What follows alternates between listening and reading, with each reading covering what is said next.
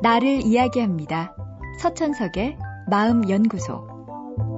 살다 보면 누군가와 의견이 대립하는 순간이 꼭 있기 마련입니다. 그런데 그 순간이 그 사람과의 관계의 질을 결정합니다.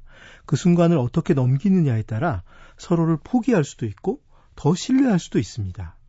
그럼 상대와 대립하는 그 순간을 어떻게 넘기는 것이 현명할까요? 우선 같은 말이라도 더 다정하게 표현할 수 있습니다.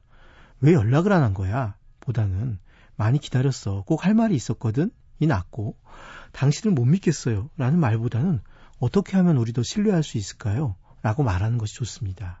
그리고 상대가 잘못했을 때는 상대가 미안하도록 만드는 편이 낫습니다. 다그치고 화를 내면 듣고는 있겠지만 이미 상대는 더 이상 미안해하지 않습니다. 내 화를 받아주었으니까요. 대결보다는 서로 같은 방향으로 나아가는 사람이란 느낌을 주는 것이 중요합니다. 같은 목표를 가지고 함께 돕고 노력하는 사람이라 생각할 때 상대도 내게 쉽게 마음의 문을 열 수 있으니까요. 가끔은 상대가 지나친 요구를 할 때가 있습니다. 그럴 때 감정적으로 맞받아치면 관계는 엉망이 됩니다. 우선 담담하게 왜 그런 요구를 하는지 물어보세요. 질문을 하고 듣고 있는 것만으로도 큰 도움이 됩니다. 상대의 말을 듣다 보면 내겐 정보가 쌓이고 상대는 자기 이야기를 들어준 내게 빚진 느낌을 갖게 됩니다. 결국 상대가 내 의도를 따라줄 가능성이 높아집니다. 상대의 말을 들어준다고 요구를 들어줄 필요는 없으니 그저 들으십시오. 마지막으로 무엇보다 내가 정말 원하는 것이 무엇인지 생각해야 합니다. 휴일에 함께 놀이동산에 놀러 가고 싶었는데 상대가 갑작스러운 일이 생겨 시간이 부족하다고 하는 겁니다. 당연히 기분이 나빠지죠. 기대가 어긋났으니까요.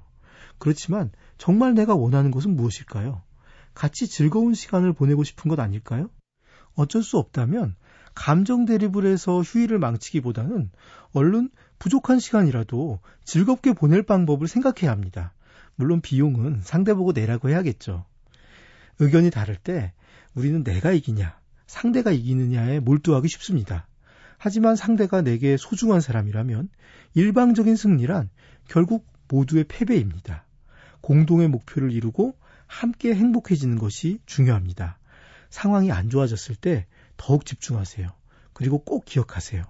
우리는 의견이 다를 수는 있지만 함께할 사이라는 것을. 서천석의 마음연구소. 지금까지 정신건강의학과 전문의 서천석이었습니다.